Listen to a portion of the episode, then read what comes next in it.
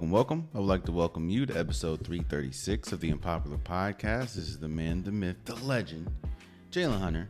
Here at the Unpopular Podcast, I'm not really asking you to agree with me, I'm asking you to hear me out.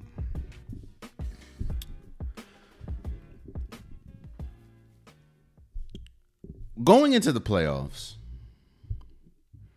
the NBA playoffs, that is, we knew that the Denver Nuggets was a better overall team than the Phoenix Suns. Especially after that trade, the trade that the Phoenix Suns did to acquire Kevin Durant. We knew the the Denver Nuggets were a better team. I mean, they finished number 1 in the West. They had the two-time MVP. Like we we knew they were a better team the reason why a lot of people picked the Suns to win is because we the Suns have better individual players. Like you have Kevin Durant, you had Devin Booker. We saw the run Devin Booker went on in this playoffs, but outside of that, there were a lot of questionables, like the health of Chris Paul, like the health of DeAndre Ayton. But a lot of people thought be, you can ride the ride the talent of a Kevin Durant, of a Devin Booker to get you past the better team, which is the Denver Nuggets. But what did we get in game six? We got a, a, for lack of a better term, an ass whooping of epic proportions the Suns pretty much lost by 25 points. I think it was 125 to like 100. However, it, they were down by 30 at the half. It it was it was a it was a the game was over pretty much after f- 5 minutes in the first quarter. Now, when you look at a loss like that, you try not to compound it with everything that we saw in the season, everything that we've seen in the past, you try to look at it for what it is. It's one loss. Now, unfortunately, that loss kicked you out the playoffs, but you want to you don't want to say that it was a failure of a season for the Suns because I mean, you you only had 8 games in the regular season with a fully healthy Kevin Durant, Devin Booker, Chris Paul, DeAndre Ayton. So, let me not say us the the the the Suns would like to tell themselves that this wasn't a failure of a season because the the core didn't play along play enough games with each other.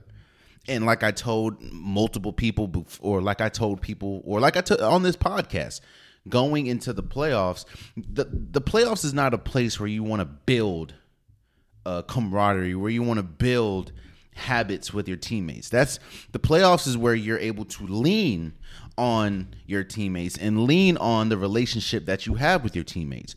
You don't go into the playoffs hoping to build camaraderie and and and, and build a flow with your teammates. It just doesn't work. It's cuz you're playing against pl- teams that already have that flow, that already have that that knowledge of what their teammates are going to do. So when you're the when you're the Suns, you're playing catch up already. And while yes, that can work against a Clippers team that didn't have a Chris or didn't have a Paul George, didn't have a Kawhi Leonard most of the series, that's not going to work when you have a fully developed team, a team that's been playing with each other for a while, a team that already has a chip on their shoulder, and ultimately the number one team, number one seed in the West. So if you're the Suns, that's what you're going to tell yourselves. Or that's what you're going to tell yourselves and make yourself feel better. But let me tell you why a loss like game six, losing by 25 at home, why this spells doom for the Suns and why I feel this iteration of the Suns is over with. I said I started off by saying you don't want to compound multiple years or you don't want to compound what you see this year what you saw in this playoffs to what you've seen in past playoffs. But you have to when we're talking about this Suns core I mean, you have to when we're talking about this Suns team.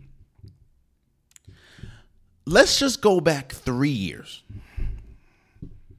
And why and, and this is I'm going to paint a picture and why I feel next year's Suns are going to look very different than this year's. Let's go back 3 years. 3 years, 3 years ago, they were in the or 2 years ago, they were in the NBA finals. They had a 2-0 lead in the NBA finals. They lost 4 straight. They lost the finals to Giannis and the Bucks.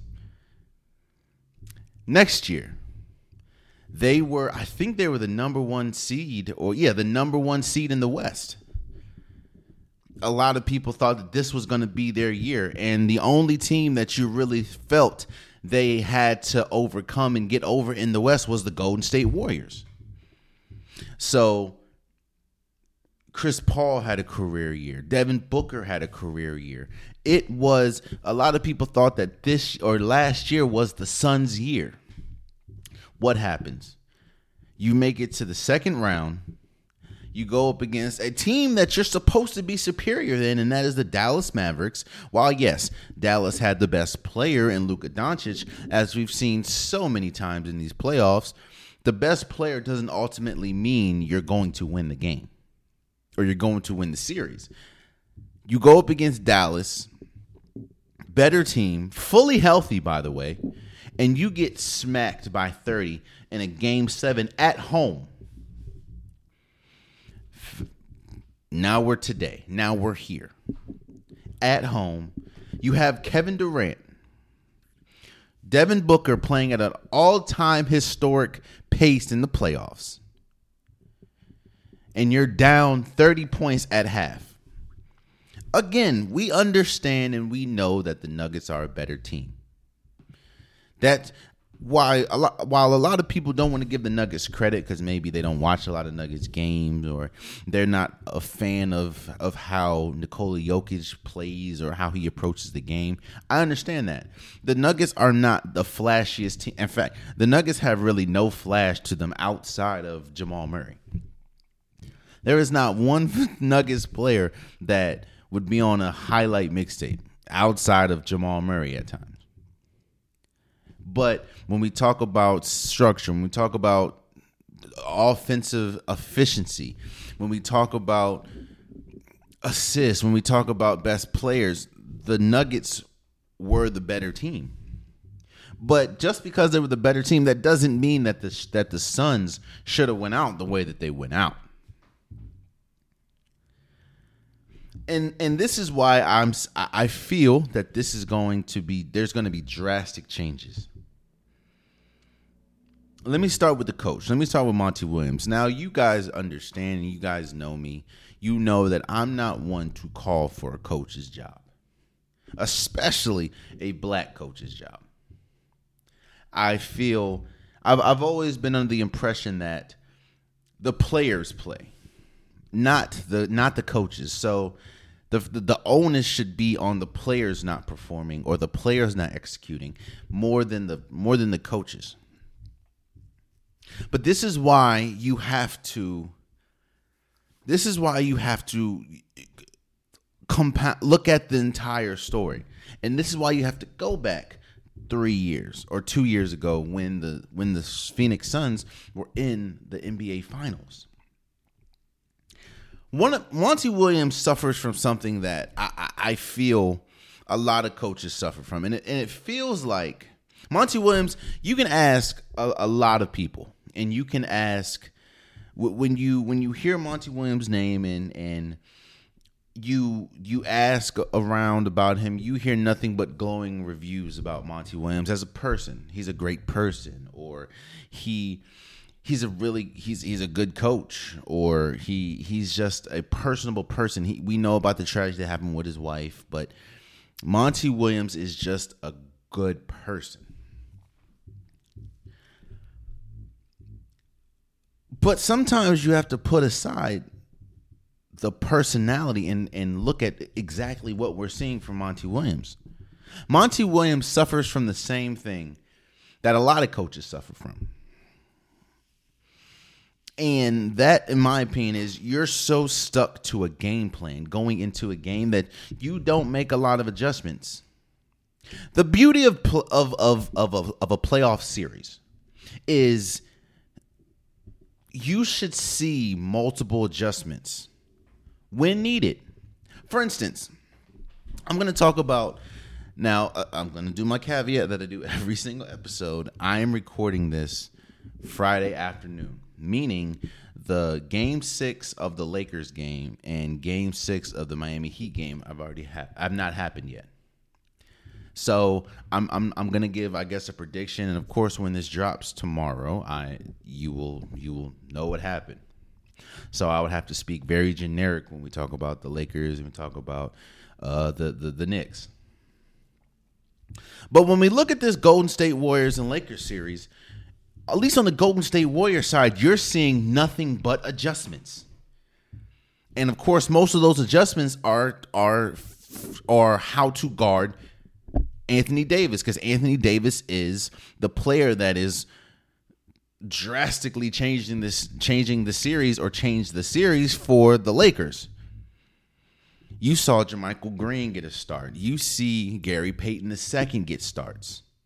You see Steph Curry play more on ball because as we know, Steph Curry thrive he can he thrives whenever he's on the floor, but his best he usually you'll see a Draymond Green carry the ball because of his playmaking ability and because how deadly of a catch and shoot or how deadly of a of a player Steph Curry can be when you're running plays for him.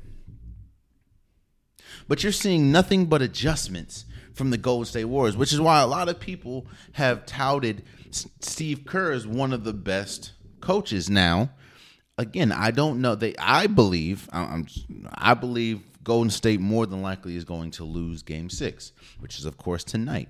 But that doesn't mean that we're not seeing adjustments. You're seeing adjustments when you need to. Hell, you're even seeing adjustments in minutes. Jordan Poole hasn't really played that well. He's been cut minutes.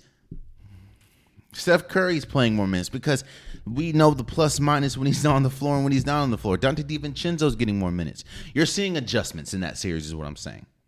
When you look at the Suns series in the in the in the in the NBA Finals against Giannis and the Bucks, for some reason he never changed the way that he defended Giannis. For some reason, I understand Giannis is Giannis, and the Bucks or the Suns probably had absolutely nobody on the team that can guard uh that can guard Giannis, but for some reason he had DeAndre Ayton as the primary defender for Giannis and Antetokounmpo. You go back, you go back last year against Dallas. For some reason, they never changed the way they guarded uh Luka Doncic. Never. They just kept sending single like what what what the Dallas Mavericks would do is they would put they would put him or they would put they would put Luka in countless pick and rolls. And for some reason, the Suns continue to switch. Where you'll have a lesser defender like a Cam Johnson or like a like a Chris Paul, you'd have them on a Luka barbecue chicken. In this series, the series against the Nuggets, you have Giannis going. Oh no, you have Nikola Jokic going crazy. Nikola Jokic is destroying DeAndre Ayton and and honestly whoever they guard whoever guards or whoever's guarding Nikola Jokic. Now I understand that there's nobody on that team that can really defend Nikola Jokic. No one. As we've seen, DeAndre Ayton is not him. but I didn't I don't think there was one time that they threw another look at Nikola Jokic the entire series. Now you can say that this series changed with Chris Paul not being there and with DeAndre Ayton missing Game Six, but I don't think. I think if Chris Paul played, it wouldn't have been. It wouldn't that nothing much, not much would have changed. Chris Paul is at a point in his career where he's not really drastically affecting the the outcome of a game. Or let me say this: he he can still drastically affect the outcome of a game. I don't know if he's at a point of his career where he can drastically affect the outcome of a series. If he can do it multiple games. I think Monty Williams is a great person. I don't know him personally, of course. I've never met him. I just it just feels like it feels like he has he is so hell bent on his game plan going into this going into a series or going into a game that he he very rarely makes if ever makes adjustments and that doesn't work in a playoff series as we've seen the last 2 to 3 years in the playoffs. Don't get me wrong man, the Suns have been one of those teams where they should have been good enough and they are good enough to win a, a championship. The Suns rosters for the last few years have been good enough to win an NBA Finals. When your roster's good enough and you're and, and at that point when you get to the NBA Finals and when you get deeper into the playoffs, that's when adjustments matter. As we're seeing with Golden State. As we're or as we as yeah, as we're seeing with Golden State. You know who didn't make adjustments? The Memphis Grizzlies. You see where they are. You know who did make adjustments? The Timberwolves. You see where they are.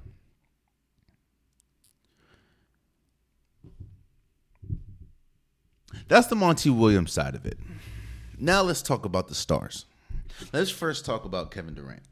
No, let's not. Let's first talk about Devin Booker because I just yesterday or just two days ago, I put out a real or short praising Devin Booker and the run, the historic run that he was on in the playoffs.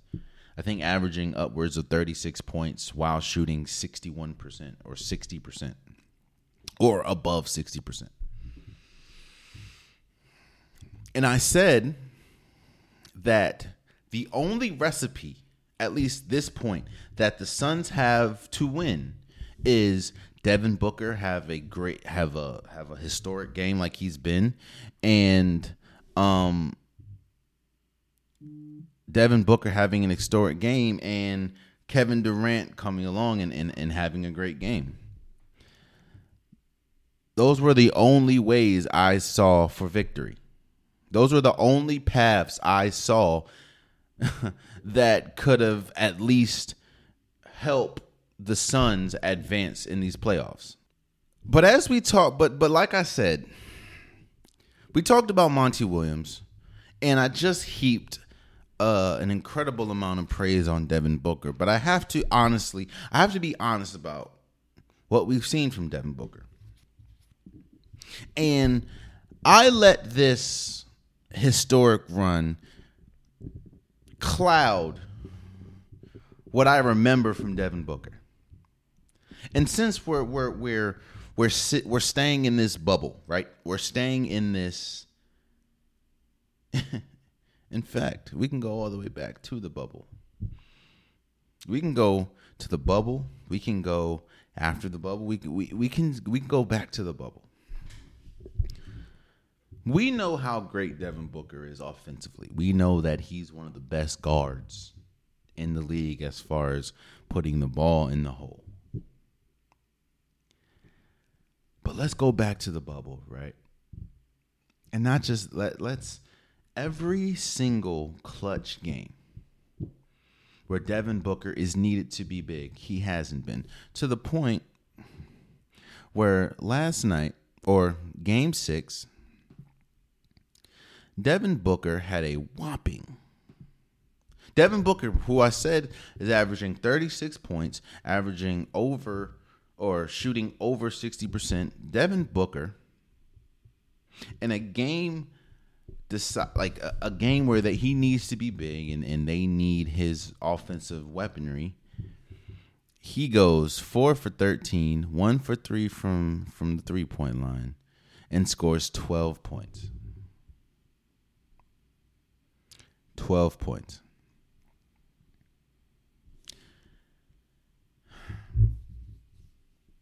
You can go back last year. In fact, let's do this. You can go back last year and in the playoffs, right? In the in in in the game where game 7 on your home floor you need you're the number 1 seed again, game seven on your home floor. Devin Booker goes, give me a second. Devin Booker goes 3 for 14, 0 for 4 from 3, scores 11 points. You can even go a tad bit further. Let's go 2021. Suns playoffs. Again, th- I don't know if you're noticing this, but there is a pattern. The NBA Finals. NBA Finals. Let's go to game. Yeah. Let's go to game six, right? Game six, NBA Finals. You you're you're averaging 28 points a game, right? In the NBA finals. This is 2000 this is the year you're in the finals. Game 6. Devin Booker goes 8 for 22, 0 for 7 from 3, 19 points. What I'm saying is this. We can praise we can we can rain heat or praise Devin Booker all we want. And a lot of it would be justified. Devin Booker is a is a really good player.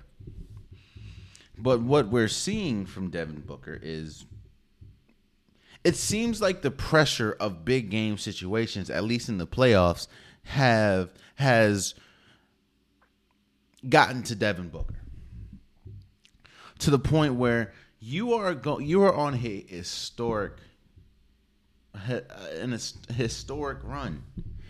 And in a game deciding where the the Nuggets really haven't changed their offensive their offensive or their defensive game plan for you because you still have Kevin Durant on the other side and you only dropped 20 or 12 points. On top of that, one thing that was was a question mark was who was going to be their third option. Because Chris Paul wasn't there, because DeAndre Ayton wasn't going to be there, who was going to be their third option? And you got a 31 point game from Cameron Payne. And you couldn't bring it home.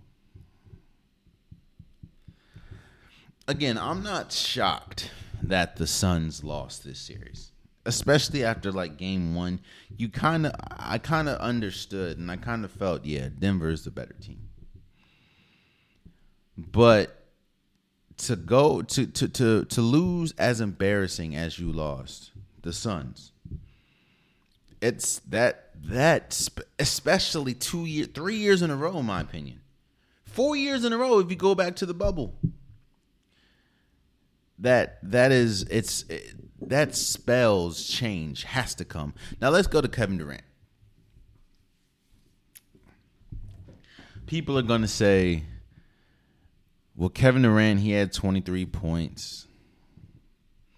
Kevin Durant was on a new team." You know, all I've heard and I've said it too. So I'm not I'm not going to I'm not going to be a hypocrite and say I didn't say it. But all I've heard is you can drop Kevin Durant anywhere and the team is going to flourish or the team is going to be drastically better and Kevin Durant is one of the best players in the league if not the best player in the league. And I saw I saw a comparison and the comparison was was I didn't really think of it until I thought of it and it's like wow. The comparison I saw for Kevin Durant was Aaron Rodgers Now you're thinking to yourself, Aaron Rodgers only has one Super Bowl. Kevin Durant has two NBA championships, two time MVP, two time Finals MVP, one MVP. But let me tell you, and let me explain to you why that comparison is so good. His entire career, all we've heard about Aaron Rodgers is he is one of the greatest throwers of the football, or could arguably one of the greatest talents the league has ever seen at the quarterback position.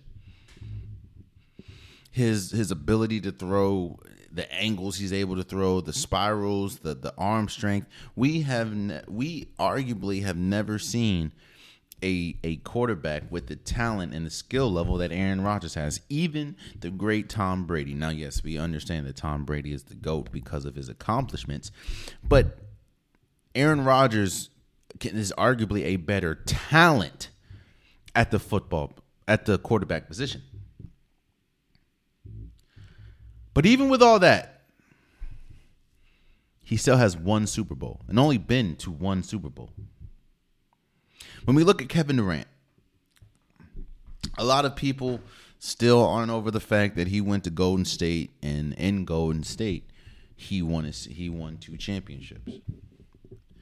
But what do we know about Kevin Durant? Kevin Durant is one of the best one of the most gifted basketball players we have ever seen. A seven foot player that has guard like skills and can, one of the best shooters of all time. Yet and still, he only has two championships. And those two championships came alongside Steph Curry, who's the greatest shooter of all time, Klay Thompson, who I believe is the second greatest shooter of all time, Draymond Green, and that team it didn't work. I mean, Kevin Durant made it to an NBA Finals in OKC, but we know, you know, that didn't. He lost to LeBron James in the Miami Heat, and of course, we know the last season in of of go of when he was in OKC how that ended. Golden State very successful. We also know how that ended. He went to Brooklyn. We know how that ended, and now he's on the Suns. What I'm saying is the talent that Aaron Rodgers and the talent that Kevin Durant holds, there is no way that you only have two titles, and both of which came in Golden State, two titles to Kevin Durant's name and one Super Bowl to Aaron Rodgers' name. Especially again with the talent that both of them hold. And if you want to talk about today, there's no reason no way. I understand that everyone has a bad game. Don't get me wrong. I know that. No one can be 100% all the time. No one can be great all the time. LeBron James has bad games. Kobe Bryant, rest in peace, had bad games. Michael Jordan had bad games. Everyone has bad games. But a person as talented as Kevin Durant, there is no way that A, you go 8 for 8 for 19 from from the field and you take zero threes in a in a game 6 it only finished with 23 points, which you could say, wow, there's some players that never get to 23 points. But for a player with the with the skill and the caliber that Kevin Durant has, that is a problem. So when you look at Kevin Durant's career, when you look at Aaron Rodgers' career, there is a huge question mark because it's like, why did what why didn't you win more? I've always wondered that about Kevin Durant. Not the fact of why did not win, why didn't he win more. I understand how basketball works. Don't get me wrong. I understand. I mean, Damian Lillard is one of the best point guards we've ever seen. He has yet to. He's never been to an NBA Finals. That doesn't take away from the skill set. But uh, one thing I've always wondered about Kevin Durant is Kevin Durant's one of the greatest scorers, if not the greatest scorer of the basketball. And why is he so far? In fact, let me tell you where Kevin Durant is in points. Let me tell you where Kevin Durant is in points. He's seventh.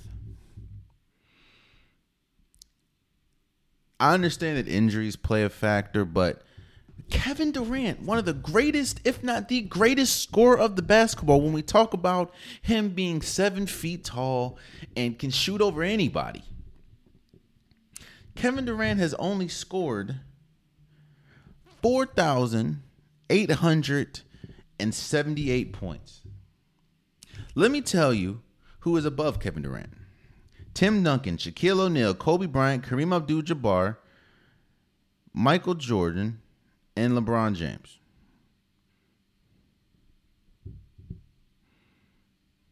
Like, I just don't. Oh, that's and that's the playoffs. I'm sorry, that's the playoffs. Let me let me go to regular season. Regular season. That was the playoffs. In the regular season, Kevin Durant is 13th.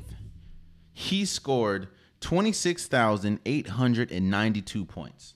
Do you want to know who's above Kevin Durant in scoring? Hakeem Olajuwon,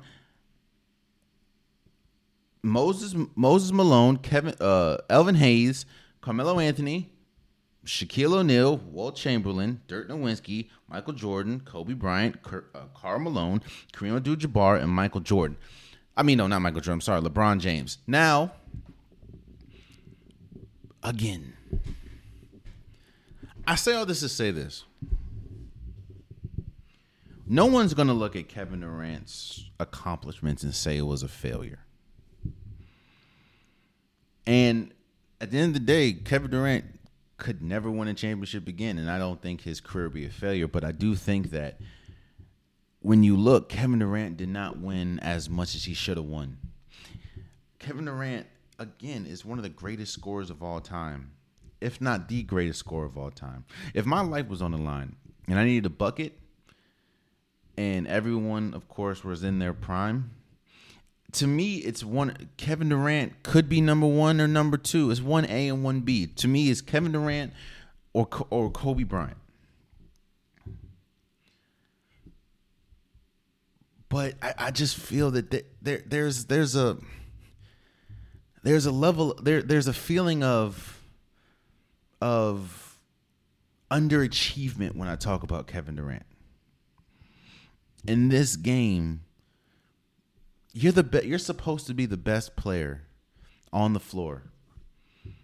And that's no offense to Nikola Jokic, but when we talk about individual play, you are the best player on the floor and you get destroyed.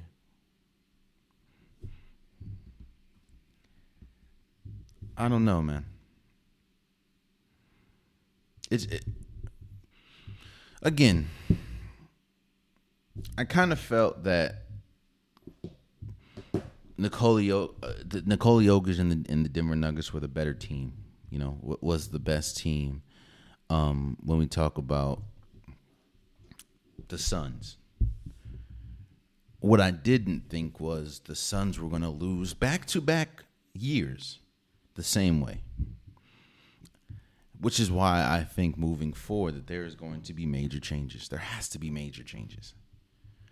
I think now you're hearing you're hearing reports that they're actively actively going to ship or shop Chris Paul, actively actively going to shop DeAndre Ayton. I don't know if Monty Williams is going to be there. It's it's crazy, man. Congratulations to the Denver Nuggets, and this is yet another year where the Suns fail in epic fashion. So. let's move forward to another series that is is kind of it's it, it, it's it's it's perplexing me and it's it's it's perplexing how I'm seeing something from from both the, the the Philadelphia 76ers and the Boston Celtics that I am not liking.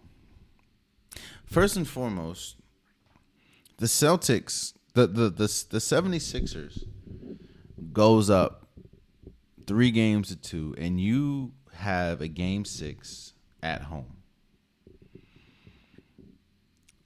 Jayson Tatum scores one point in the first half. I think he misses 13 of his four of his first 14 shots.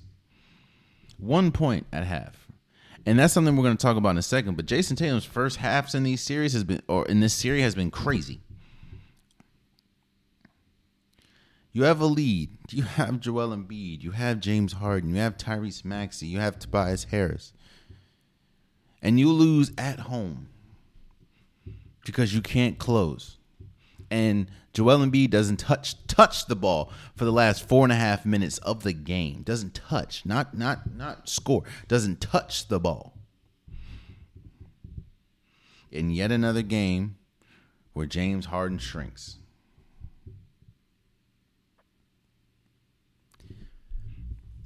I, you know, what's there's one team that hasn't shown a glaring weakness this entire playoffs, and that's the Denver Nuggets. They've shown how they could lose. They're not the best defense or defensive team, especially guarding uh, uh, the guard position, as we saw with the with the Devin Booker crazy numbers until Game Six. But Denver hasn't really shown a a huge weakness. Every other team has. And that's even including the Miami Heat. But what I'm seeing at let's just let's just stick with the 76ers right now.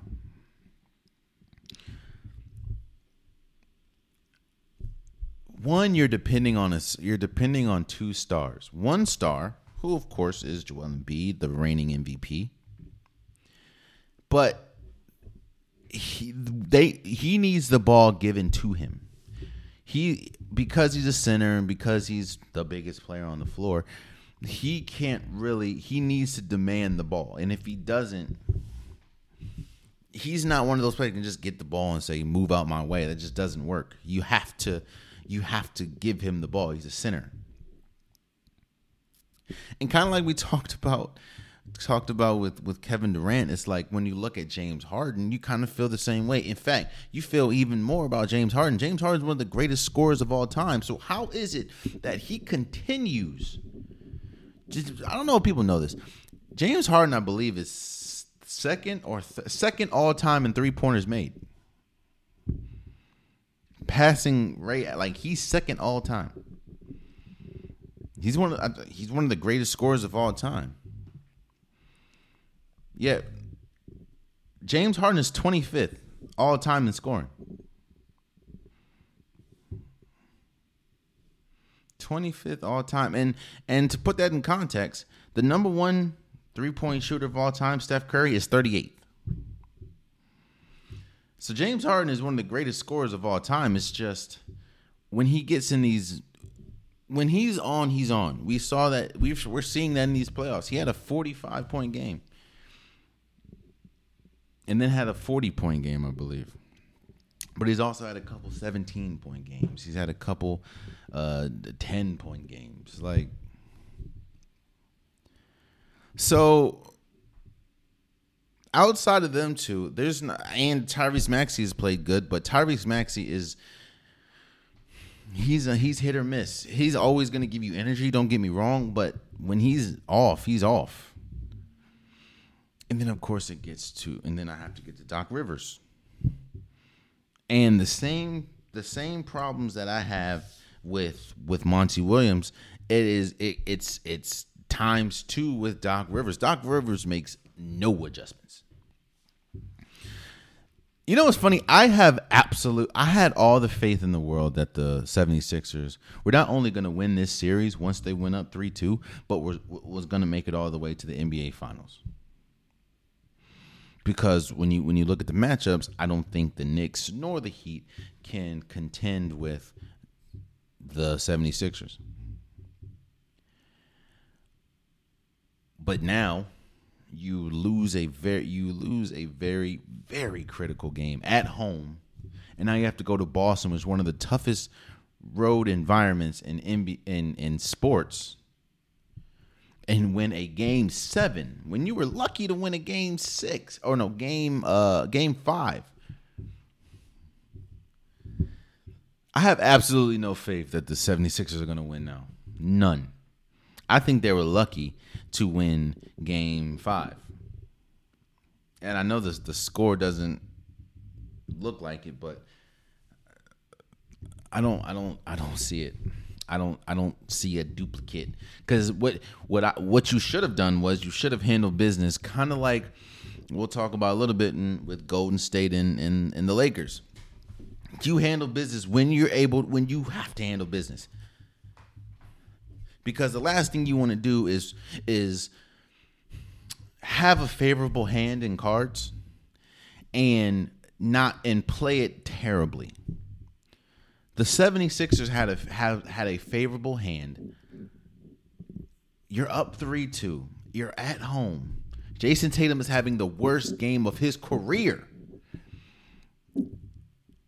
And we're sitting here today. The series is tied 3-3 and going back to Boston. It's crazy. And on the Boston side, they say that,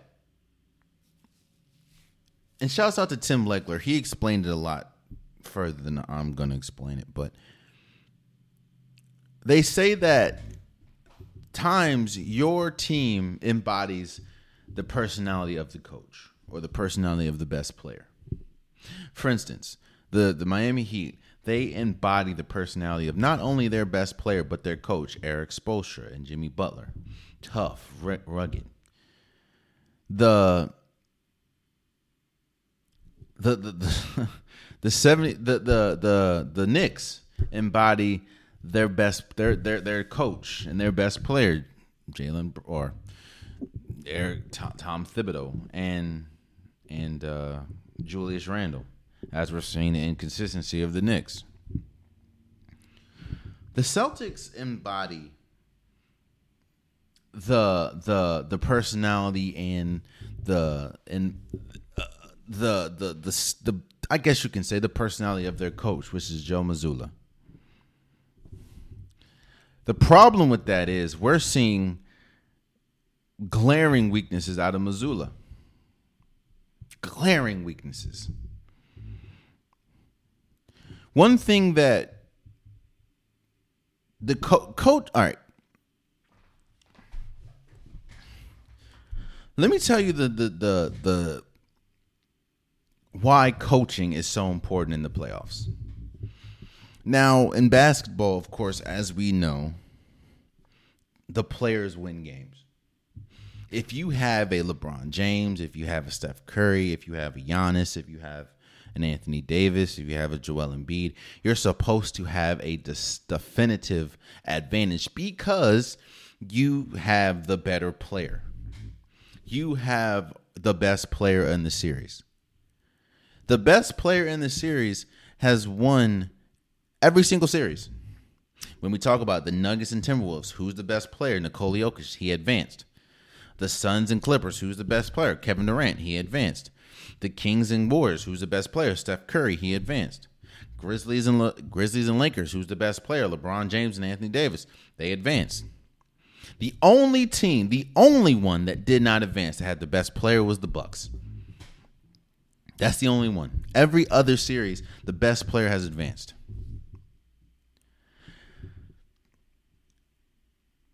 Coaching and like I like I talked about with the Golden State Warriors series, and like I talked about with with Monty Williams, you're supposed to be able to adjust, to adjust to what's happening. You have at least, or you have at most seven games to get it right. And too many times I have seen that, and I talked about this in the short that I just dropped. The Celtics have they they go through lulls, and and if they're not hitting, they're not hitting. Again, Jayson Tatum, his first halves in these entire series uh, or in this series has been god awful. Now, yes, he he did come come up clutch in game uh, last game's fourth quarter, but I think going into the fourth quarter, he had five points. I think he scored 16 in the fourth, but again, he had five points. This is your best player. But Mazzulla, there's too many times where he doesn't. He he had late game situations. That's another thing with coaches. You draw up plays and draw up game plans. late game situations, he looks lost. He looks in over his head a lot of times. Now, I think ultimately he's going to be a good coach, but in situations like that, that's why the Celtics look god awful in late game situations. When you have Marcus Smart taking the ball or shooting the ball more than you have Jayson Tatum and Jaylen Brown, when Jaylen Brown can't touch the ball for a good five minutes. Like, what are we doing? This series frustrates me so much because I see a pathway to victory for both teams. And when I mean victory, I see a pathway to the NBA Finals and ultimately winning a championship for both teams. But I also see glaring weaknesses that can have both teams remaining in the semifinals. And while yes, Joel Embiid is the best player, J- Jayson Tatum he hasn't been consistent. And again, we talk about legacy talk, the same thing that we're seeing from James Harden. Inconsistency in big moments. So think about this. And this is this is this is the biggest indictment on the 76ers. Do you have any faith outside of Philly fans? Do you have any faith that they're going to upset the Boston Celtics at home? And on top of that, do you have any faith that James Harden is going to have a big game in a game seven on the road?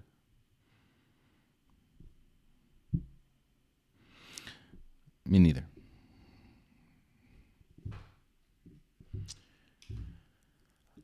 Again, I'm gonna.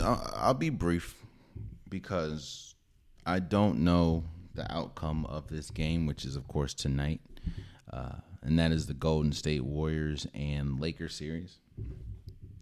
I think that the Lakers understand and Golden State understands as well that this is the Lakers game 7. The Lakers were up 3-1, Golden State won in in, in decisive or yeah, decisive fashion in game 6. Or no, game 5.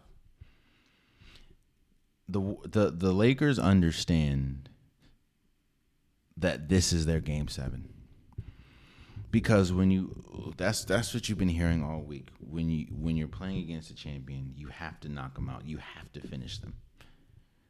And the last thing you want to do the last thing anybody wants to do is is which is one of the biggest reasons one of the biggest problems i have with the 76ers is you do not want to give the better team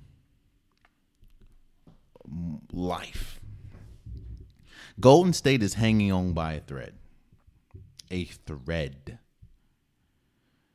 And that thread will turn into a seismic rope if they do if they win game 6. Uh, you're talking about a Golden State that has struggled on the road all year. If they win game 6, that will be their 14th win on the road all year. And one thing that we know about basketball is role players play better at home. So you're you need a big game from D'Angelo Russell. You need a big game from Austin Reaves. You need, or at least one of them, Dennis Schroeder, Justin or Jarred Vanderbilt, Lonnie Walker. Lonnie Walker, I think, had four points last game. So again, I'm not gonna sit and talk about. Oh, I'm not gonna sit and talk about it a lot because it's already happened at this point, but the Lakers understand. They have to understand that this is their game 7. And I say that because if you don't win at home, imagine the confidence boost that that gives the Golden State Warriors having a game 7 at home against a team that they at this point have beaten two times in a row, one of which at home. And if you look outside of the two blowouts, the, this series has been close. I I think that this the Lakers understand, especially with LeBron James and Anthony Davis, and nobody on the Golden State Warriors can defend Anthony Davis, as we've seen this entire series. I think that my prediction is the Lakers are going to win. Um, but they need to win. And I and I understand that this this series has gone eerily similar to uh, the Memphis Grizzlies and Lakers series. However, Golden State is not Memphis. Now, again, I think that the Lakers are going to win, so this is all, you know. But if they don't, boy, if they don't. And the same goes for the Heat. I have more faith in the Heat than I do with the Lakers if the Heat lose. But the last thing the Heat want to do is go back to New York for game seven. That's the last thing you want to do. I think the Heat are a better team or have been the better team this entire series. But again, the last thing you want to do is give a, a, a an opponent the life. And that and momentum. That is a momentum swing. That's one thing that we saw since you want to talk about it. That's one thing that we saw in 2016, the NBA Finals, Golden State and Cleveland. Cleveland won because of three reasons, two reasons, three reasons. They won because uh, Draymond Green got suspended. Bogut got hurt and he was out for the rest of the rest of the series. And with those two incidents happening, the the all the momentum shifted to the Lakers. I mean, no, to Cleveland and LeBron James and Kyrie Irving. Momentum is a dangerous thing to lose. And I think right now, even though they did lose the last game, the momentum and the pressure is on the home teams, the Lakers and the Heat. Close it out because the last thing you want to do is give a team that that is desperate and give it give a team that thinks they they should be or thinks that they can beat you. Give them a leg up. It's the last thing you want to do so again i'm not staying on it long. I think the heat are going to win and i think the lakers are going to win. So we'll talk about it. The NBA, the NFL schedules were released, and it's a big moment because the NFL schedules kind of, uh, sort of give a map of how the season could ultimately end up. Not because, uh, of course, the schedule and who they're going to play, but the strength of schedule matters, and who you play, when you play them, where you play them, that matters which is why teams and the NFL in general make it a big spectacle that they release this, this the schedule. I mean, shouts out to you know the Titans. They had a really clever way of of releasing schedule. Shouts out to the Jaguars. They had a really clever way. Shouts out to the Chargers. They had an anime way. It's just it's a big moment for the for this. It's pretty much the hey we're back. And I'm going to talk about three winners, and, and, of course, these are just we're just dissecting the schedule. I'm not going to talk about every single one of them, but we're dissecting three winners of the schedule and three losers. And when I say losers, the schedule was brutal for these teams. Let's talk about the winners. Let's first talk about, of course, the Green Bay Packers. The Green Bay Packers find themselves in a position that they haven't been in in a while, and that is a, posi- a position of unknown. You have a new coach quarterback in Jordan Love, you don't know what you have. Yes, you have, still have a good team, but the the league is is is a quarterback driven league, and it doesn't matter how good you are if you don't have the have the quarterback. You're you're there's a cap, i.e., the San Francisco 49ers. And when you're when you're a team that has a lot of question marks at the quarterback position, going into the season, you want you want as many layups as possible. You want as many I'm not going to say sure wins, but as many teams where you could win, you want them as much as possible. And one of the biggest reasons why I think the Green Bay Packers were was a winner is because when you look, their first game is against a bad Chicago team, and not just bad Chicago team, but a bad defense. you do not want Jordan Love's first few games to be world beaters on the defense. Like you, we'll talk about some teams in a second, but you do not want your new franchise quarterback or possibly your franchise quarterback. You do not want him to go against a saint, uh, uh, a death row of defenses, and you don't. I mean, Chicago had one of the worst defenses last year. You play them week one, week two, Atlanta. We know their defense is terrible. Uh it gets a little more difficult, but you're playing them at home. You're playing the Saints at home. Now, yes, they have a good defense, but you're playing them at home in the climate and the weather. The Detroit, their defense is still a little suspect. The Raiders, their defense is terrible. The the um the Broncos in week seven, their defense is good, but again, we don't know. Uh the Vikings, the Rams, like you're playing the, the, first time you're playing against a real elite defense is probably week three, but you're playing them at home and week seven. So that that really helps for a young quarterback, a young quarterback that's getting like the first year with the team is pretty much his. That that is that spells definite win for um, the Green Bay Packers. Another one is the Baltimore Ravens. The Baltimore Ravens had a very loud offseason, of course, with the whole uh, Lamar Jackson deal and everything, but they were able to get it done. So you what you want is you want some easy layups. You want some easy layups to start start off because you want to get the you know you want to get the mojo, you want to get the morale, you want to get the the city back to liking the team because of course with this Lamar Jackson thing, you saw a divide between the team and Lamar Jackson as well as the, the fans. Well, you get a Houston Texans team, which that's I mean that's an easy that should be an easy win. Of course, you have the Bengals, but and and it's at the Bengals, but that's in a divisional game. We always know how those go. Um, the Colts should be a win. The Browns should be a win. We do now. We do want to see what what um, Deshaun Watson looks like with, you know, is he ever going to get back to his his prime years? But that should be a win because they've had some flux on the defense side of the ball.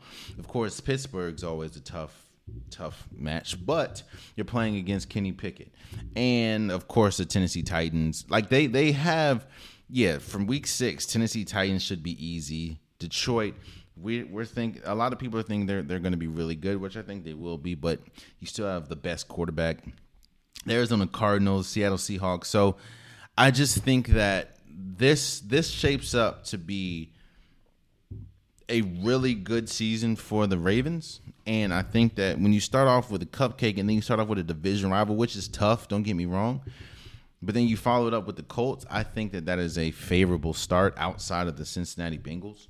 Um, and then you get Cleveland, but it is at Cleveland, so you know. And a last win, I would say the Lions.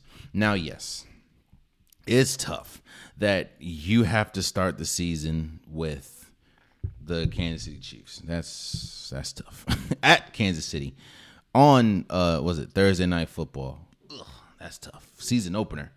But out after that, you have the Seahawks, and a lot of people are saying the Seahawks are going to be good. I think they're going to be good, but is the Geno Smith that we saw last year is that just like an outlier or is that the new Geno Smith? And the defense which they did address a lot of the defense is it going to be good? You don't we don't know. Uh, you have Atlanta that should be a cupcake. Again Green Bay you, the, this is a new age for Green Bay. They have a good team but the quarterback is still a question mark.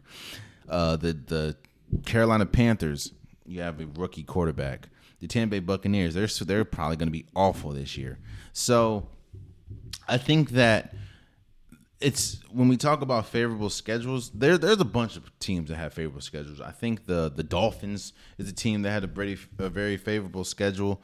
Um, again, Detroit, Green Bay, the Ravens. I, I, I think those are you can say those are winners as far as the schedule goes for this year. On top of some winners, there are definitely some losers, and let me tell you something. One of the biggest losers of one of the biggest losers of this schedule release was the was the Giants. Let me tell you their first few games. Dallas on the road at Carolina, on the road at San uh, at San Francisco or not Carolina, uh, Arizona, on the road at San Francisco. You you play the Seahawks. You then you're on the road at the Dolphins, on the road at the Bills. Then you got Washington. Then you got the Jets. Like weeks out, the only cupcake I guess you can say are the Arizona Cardinals, but even that's on the road. So on the wo- on the road, and then you have a a short schedule or a short week because you play that Sunday, then you play Thursday against the San Francisco 49ers. They did them, they did the Giants absolutely no breaks. You got at you have Dallas, then it man. Mm, again, your hardest games, your toughest games of the season are pretty much on the road. Of course, you have it on the road with Philly. You have on the road with the Saints. You have on the road with with damn on the road with the Bills. On the road with the Dolphins, and of course, you have the Jets at home with Aaron Rodgers. So, oh, on the road with 49ers. Yeah, no, they did them absolutely no favors. None, none. Another team they did not do any favors for is the Philadelphia Eagles. Now, yes, I I can attest, and I do believe that the Philadelphia Eagles won the draft. I think that you know getting Jalen Carter, getting Nolan Smith, they they did a really good job in the draft, and I think that they were one of the winners of the draft. However, this schedule, man, think about this. Uh, from week six, week six, no, actually, let's let's go a little further. From week eleven, you're you're at Kansas City then you're at uh you're at well actually you're at Kansas City short week because you play on that Monday then you play Sunday you're at the Bills. No I mean no I'm sorry I'm sorry. At Kansas City then you play the Bills and you play the 49ers and you play the play the uh, Cowboys and you play the Seahawks. That is a tough from week 11 to week 15, that is tough. And even week 16, well, yes, I think they're definitively better than the Giants. It's still a divisional matchup. So they that is a that is a tough. On top of that, actually, you can even go you can even start with week four. Week four, you're at the Commanders divisional. Uh, then you at the the Rams. We don't really think much of them. Week six, you have Aaron Rodgers and the Jets, and you have Tua and the Dolphins. You have Commanders again. You have Dallas. Then you have to bye, and then week eleven, the Saints row. Like that's that is tough. It's going against the defending champs. Then the Bills, a lot of people have had them winning the Super Bowl last year. The 49ers, arguably the best defense in the league. Then the Cowboys, and you got the Cowboys late at Jerry World. It's, it's going to be tough, bro. That is a tough slate of games for the Eagles. Now, I think the Eagles are going to be very good this year, don't get me wrong, but they didn't do them any favors. And lastly, I'm going to talk about is the Jets. Yo, you the Jets again, new team, or let me say, new quarterback, trying to get acclimated with with the team. The first week you you play the Bills. Second week you're at Jerry World. Fourth week you're in Kansas City. Fifth week, I mean no, you play Kansas City. Fifth week you're in Denver. Then you play the Eagles. New week down you play the Chargers. Then week 11 you're at Bills and then you follow that back up with a a a quick or a a short week and you play the Dolphins. Yeah, man. When you have a new quarterback, that's tough. That's your first your first game at home is going to be the Bills and then at Jerry World. And then just 2 weeks later you're playing Kansas City at Denver in the high altitude. That's gonna be tough. You're really gonna see what these uh what the Jets are made of very early. Again, man, the schedule release is is really fun and really good for a lot of you know for all the teams and they make a really big spectacle of it which is really good but some people have favorable schedules and some people do not so yeah um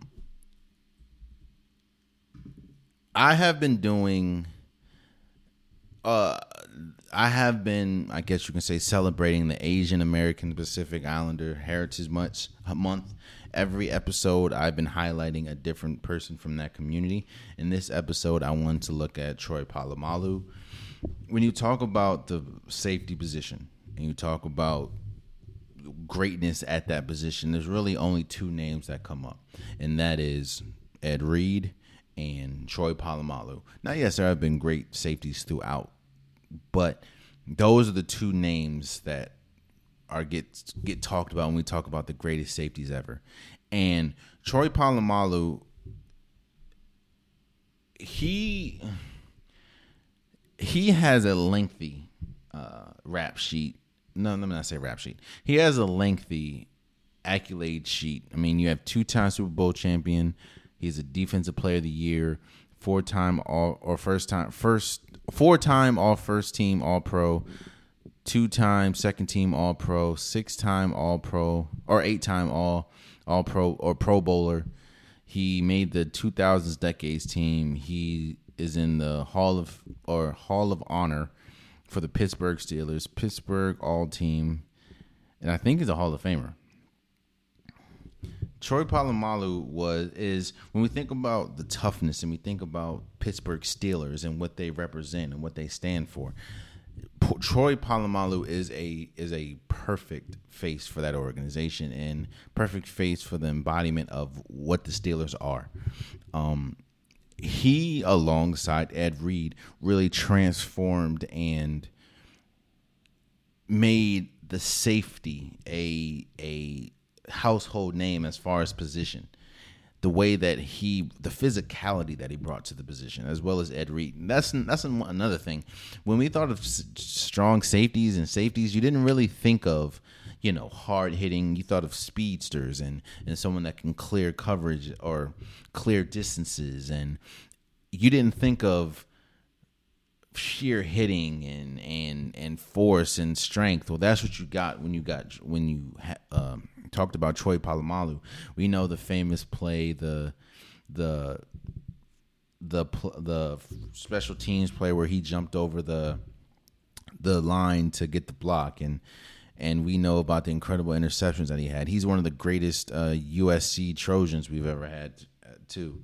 So I wanted to highlight Troy Polamalu for the um, Asian Asian American Pacific Islanders Heritage Month for this episode. So shouts out to Troy Polamalu. And there you have it. That has been today's episode of the Unpopular Podcast. I truly appreciate you guys. Um, if you want a Popular Podcast shirt, hoodie, sweater, long sleeve joggers, the link is in the description below. At multiple different colors, multiple different designs. So get your Unpopular Podcast merch today. Also, please subscribe to if you're listening. Please subscribe to if you're watching. It definitely, definitely means a lot to me. And until next time, much love.